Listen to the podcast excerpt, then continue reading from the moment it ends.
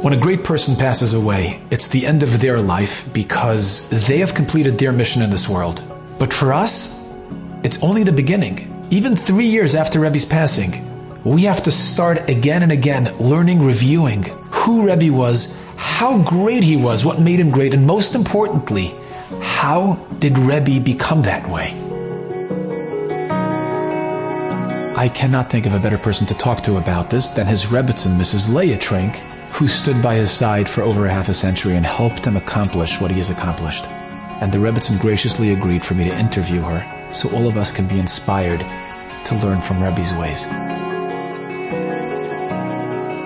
When the ArtScroll book was published, Just Love Them, written beautifully by Shirley Besser, the Rebbitzin got a call from one mechanech who asked her, It's hard for me to believe that such a person ever existed, but I have one question for you. Was he born this way, or did he work on himself? And I said to him, What do you mean? I believe that he was born normal, like every other person, so it's obvious to me that he worked on himself. But he had a lot of models of who he wanted to be like. He wanted to be Mike Tress. He wanted to be Reb Shmuel Brudny. He wanted to be Rabbi Feigenbaum. And he always talked about it. And he told his own Talmidim about them. Rabbi Feigenbaum used to say, boys, if you'll be good, then I'll tell you Tosfos is kasha. The way Rebbe grew and became what he became was because he always aspired to be like his Rebbeim, to be like the people he admired. And this film attempts to talk about Rebbe the same way he talked about his Rebbeim, so we can aspire to be like him in the same way he aspired to be like them. Rebbe's signature characteristic was Ayin Taiva. He had the ultimate good eye. Everything was good. Nothing was ever a problem. Nothing was ever bad. When I started telling him, like, did you notice that I just told our child to do and he walked away? Like, could you help me? I said, what? Like, what did he do? He never saw it. Rabbi Trenk was a master at noticing the good in anyone and everyone, highlight it, and talk about it. The story that Rebbitzin tells over when Rebbe passed away, and now she had to take the car in to Lipa's garage where her husband, where Rebbe would usually take it. He says, I'm going to take care of you, Mrs. Trenk. But before I tell you, I want to tell you a story about your husband. We have a customer. He's a truck driver. He brings in his truck for maintenance. He's very big, heavy, but the main thing about him that's like so intimidating is the tattoos on his entire body. It's scary looking. When he comes in, everybody takes two steps back. He said, but one day he came in and your husband was sitting in one of the seats in the waiting room. And your husband got up, walked across to him, put his arms around him, gave him a hug and a kiss. And he says to him in front of everyone, My brother! You know, so good to meet you. How are you? Ugh, everyone is cringing. So one man said to him, Are we trying to know him? He said, No. But he's our oh, brother. Do you see the Magen David that he's wearing? No one ever saw that he wore a Magen David. So Lipa said to me, You know, that person, he melted in front of everyone's eyes. All of a sudden, he wasn't that big, scary ogre that everyone thought he was. When I came to yeshiva, ninth grade, I had a hard time coming to Shachris.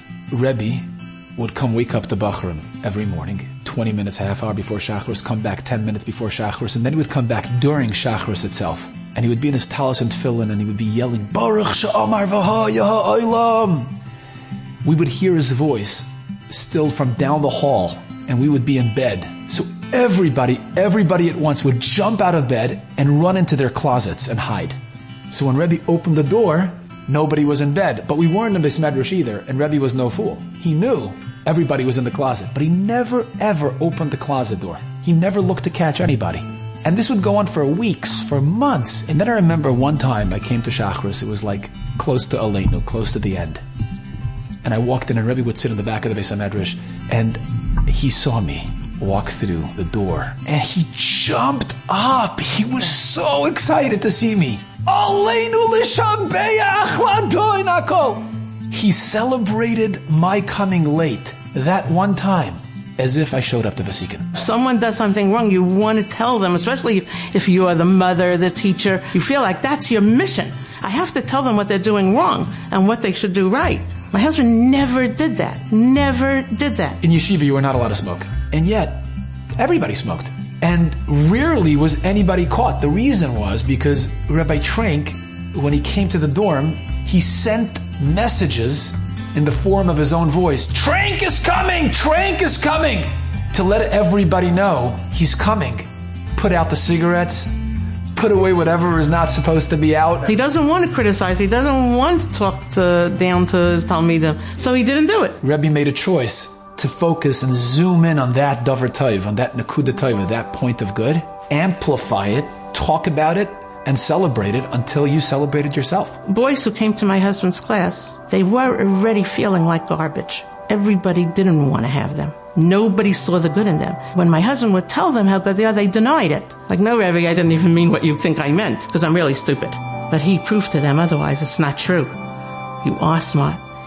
And everyone says about him, he made me believe that I was something that I didn't know that I was. Like he knew it before I knew it. Rebbe was so consistent and persistent about us being great that with time, it started impacting us. It started penetrating and we started believing it. When we had the yeshiva here, my husband was the bus driver. He picked up everyone every morning, brought them to yeshiva, to daven, and it was a very difficult job because everyone was still sleeping when he came to the house. They're not waiting for the bus. There was one boy that he went to every single day for two years. He never came back with my husband. Never came to daven. But my husband never stopped.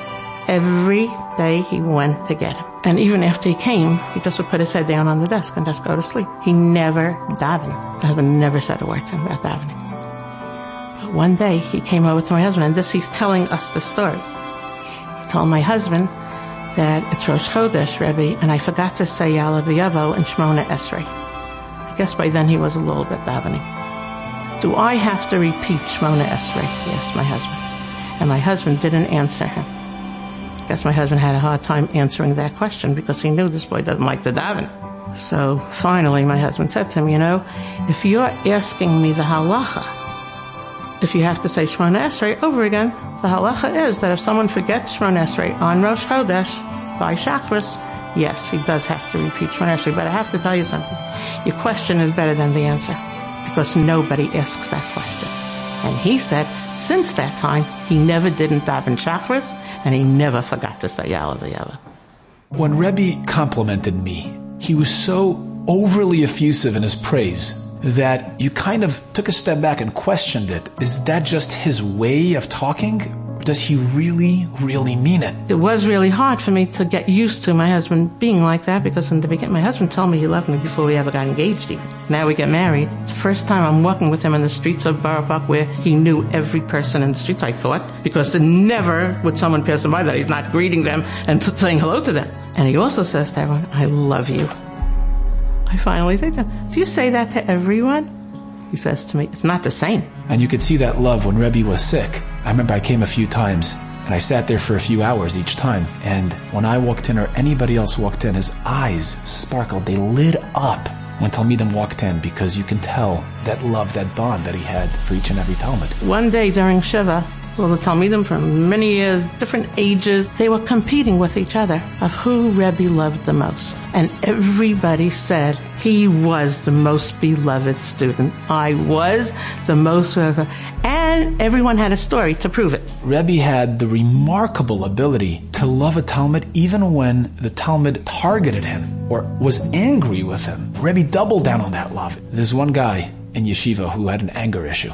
Rebbe talked about this Talmud as if he was the Gadol Hadar. He would come home, tell his wife and children, I have this Talmud who is the greatest of the great. He is smart, he's bright, he's learning. Once in my house, while we were eating lunch, I don't know what bothered him, but there was hot food on the table, lasagna, soup that I made.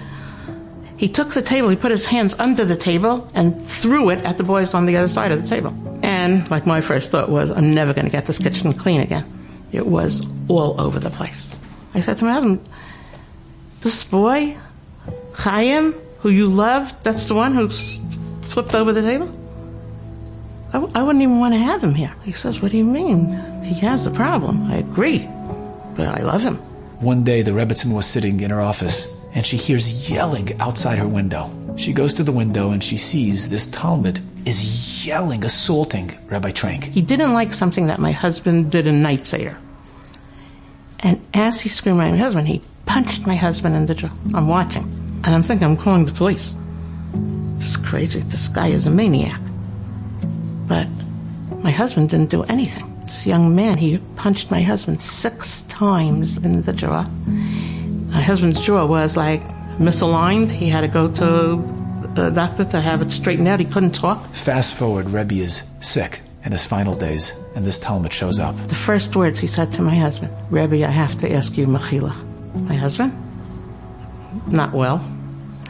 He said, absolutely not. You have nothing to ask me Mechila for. Please do not ask me Mechila. Point, I thought he was going to have another attack because he wanted to do something. My husband's going to stop him. But my husband said to him, Chaim, do you remember the last thing that we learned when you were here in the yeshiva? We never finished it. Let's finish learning now. I could cry. I could cry even right now because this boy, you know, to me, there's something wrong with him and he hurt you. And why don't you let him ask you a Mechila? My husband learned with him. He left. When he left, I said to my husband, why didn't you let him ask you Mechila? Because he kept on saying, but Rebbe, I have to ask you Mechila. That's what my husband said to me. Leah, if a boy had a bad complexion and it's oozing and you're echoed from it, does he have to ask you Mechila? I feel like I'm so lower than my husband because I didn't even know what my husband was talking about. Why? What? What does one thing have to do with the other? He said this boy had a problem. We knew he had a problem. He can't manage anger, he has to ask me Mechila? Rebbe realized that his anger is only skin deep. Behind every obnoxious act, there's a cry for help. It wasn't personal. Ah, he punched me, he hurt me. He doubled down with love and care. He always told his Talmidim, he is the luckiest Rebbe because he has the best voice. It wasn't a technique to get you to believe how great you are. He genuinely, genuinely, genuinely believed that he really felt this way about you. He was always telling us, our whole family, such a gewaldige bacher, so special. Oh, he's so special. He's so in love with him. He's so excited that he came to his class. My children thought that Adelphia Yeshiva had the best Talmud. My daughter once heard in camp, a girl said, Oh, you're in Adelphia? Oh, that's the yeshiva that, you know, the boys who can't get into yeshivas go. She's like, what? Like, no way. It's the best boys. Rebbe had no problem standing up and screaming and yelling about the greatness of a boy, of a Talmud, or even a random individual he had just met. I was speaking in a school in Monsey, and a woman came over to me. You don't know me. She said, but I used to live near you in Lakewood. I had a child that was totally deformed, not regular, nothing was right about her. I never wanted anyone to see her. Well, one Shabbos, she was walking with the stroller, and all of a sudden she looks up. My husband is standing there. So she says, Oh, hello, Rabbi Trenk. He says, Do you mind if I kiss your daughter? He bent down, he kissed, and he said, Such a beautiful daughter. And I was thinking, if I was that person who was passing her, I think I would have crossed the street only to show her that I don't want to embarrass her. My husband had no inhibitions, had no feeling of like something that he's doing is wrong. And the reason was because it wasn't about him. And that's why he was able to stand up on a chair at a Torah Masorah convention or dance on tables at bar mitzvahs, at chasanas, because it was about the message. It was about the audience, what they needed to hear. And he was able to negate himself completely, even at the expense of looking and sounding like someone who's pushing the social norms. My husband was at a Masorah convention, and Thursday night at the Masorah convention was like Ask the G'daylim. The panel of the G'daylim that were there, like Rebbe Elya Svei Zatzal, Novominsker Rebbe, someone raised a hand and they stood up and they said, So, like in the end, how do we know who we could throw out of yeshiva? Who are we allowed to throw out? I see my husband getting up like, like a lion, stands up on a chair and he's screaming. Like, excuse me? What are we going to find out here who should throw out? Let's talk about who we should take in. Scream. I got so excited. This is what we're going to talk about, who we should throw out. And Reb Elya Svei he said, We don't argue with Rabbi Trenk. The next year, on our way back to the Masorah convention, I figured, this is a good time. It's already cooled off. David, like, I don't think you should get up and say things while the Gedalim, you're not on the panel and it's not up to you and people have things to say. The Gedalim will put them in their place. You don't have to. He? He said, Leah, if anyone dares to say anything about throwing a boy out, you could be sure I'm going to be up there again and say it. Did I do something wrong? After lunch, the Suda, they made this big announcement. The Rosh Yeshivas are going to now meet with their Talmidim. Rav Gifter will meet in the main dining room. Rav Shechter will meet in the, you know, this ballroom. This one will meet every Rosh Yeshiva. Okay. Never mentioned my husband. My husband would just stand up. He'd say, and I will meet with my Talmidim in the kitchen. So most of his Talmidim were working in the kitchen. Why are you leaving out his Talmidim? What are they, some kind of second class citizens around here? I came to Adelphia at a time when my parents were going through a divorce. It was a very difficult time in my life. And my first introduction to Rabbi Trenk was a hug. He looked at me, oh, Yoili, Yoili Gold, hug. And I never stopped feeling that hug. There was a boy now in the last few years that my husband was that when he graduated eighth grade, Anhala told the parents, don't even try getting your boy into a yeshiva. No yeshiva would take this boy. Go get him a job. But my husband heard about that boy. He went to his house. He said, I heard that you don't have a yeshiva for next year. I don't have enough boys next year.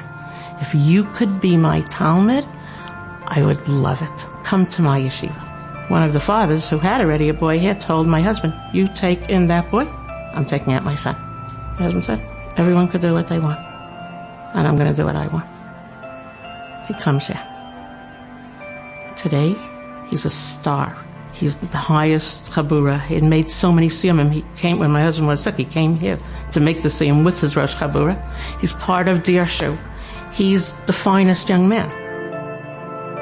He never held back from telling someone how great they were and how much he loved them. Let's say Reb Mattisyahu spoke. My husband would call him afterwards, Reb Mattisyahu, I loved that speech. Reb Mattisyahu told him, you know, even an adult loves compliments. Reb Ari Malkiel, when he came to Lakewood, the first speech that he made, my husband went to, he called Rebbitzin Rishel Kotler afterwards to tell her what an impression he made on him. Yechiel Spiro, the first book that he wrote, my husband loved it and called him up. My husband couldn't reach him, so he called his mother and told her how impressed he is with Yechiel's stories. I thought to myself when I was Maspid Rebbe, Rebbe would jump out of the yarn, run over to me, hug me, pick me up, and tell me, Yaeli, beautiful, beautiful! That's what he did his entire life to me.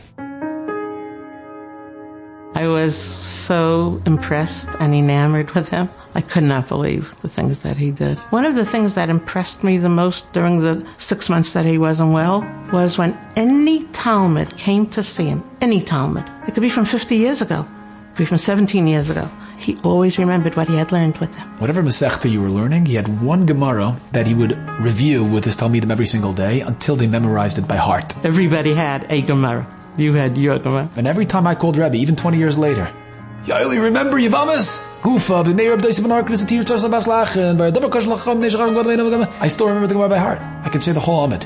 Because every day, the entire ninth grade, he drilled it into us, planting that point of connection between us and him, and he would always come back to it. I remember one man came with eight daughters and his wife.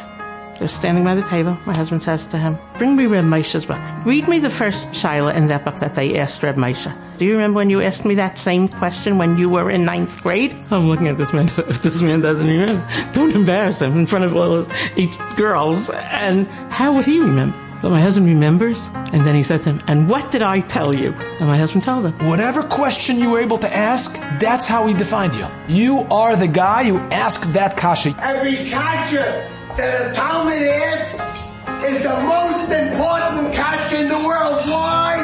Because he's asking it, and he wants to know the answer. We were in Camp Munk. It's the end of the day. And this young man comes over to my husband, who was in my husband's learning group. So he said to my husband, You know, I went home today to my parents, and I was telling my parents about you. And my father said to me, Rabbi Trenk, I had his father when I was in Camp Munk. So my husband says to the boy, No, Yankala, your father didn't have my father. Your father had me. I was his Rebbe. Tell your father when he was in my learning group, I was teaching about how you hold the Becher when you make Kiddush. While I was teaching it, I was using your father as the model of the Becher. Like, I'm thinking, of course the father couldn't believe that he has the same because, first of all, it's many years later, but also the boy is describing my husband. He's such an exciting Rebbe. He jumps on the tables, he's running around the room. He was thinking, whoa, it must be the son of that Rebbe because that Rebbe would now be 78 years old. Still jumping on tables.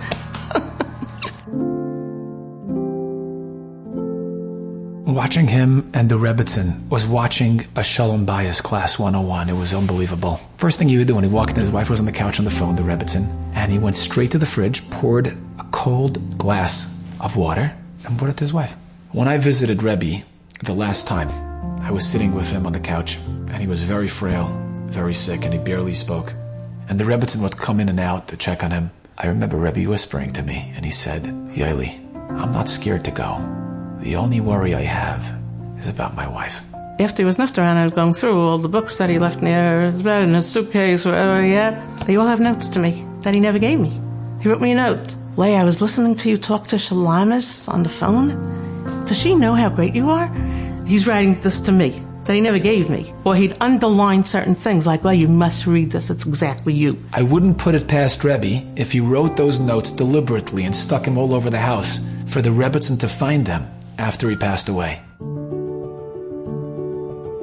It's really Besser, what he wrote, and that people want to talk to me. People sent me their book reports, little kids. They had to do a, report on a gadol, and they did it on my husband.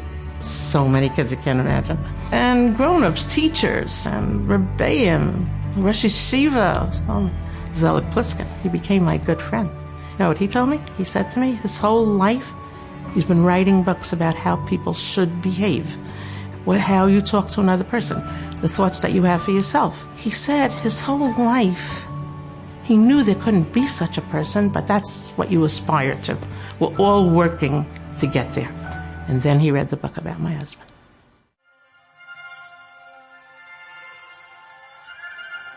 When people pass away, the custom usually is to learn Mishnayos to honor their memory. If we were to ask Rebbe, Reb David Trenk, what can we do to honor your memory?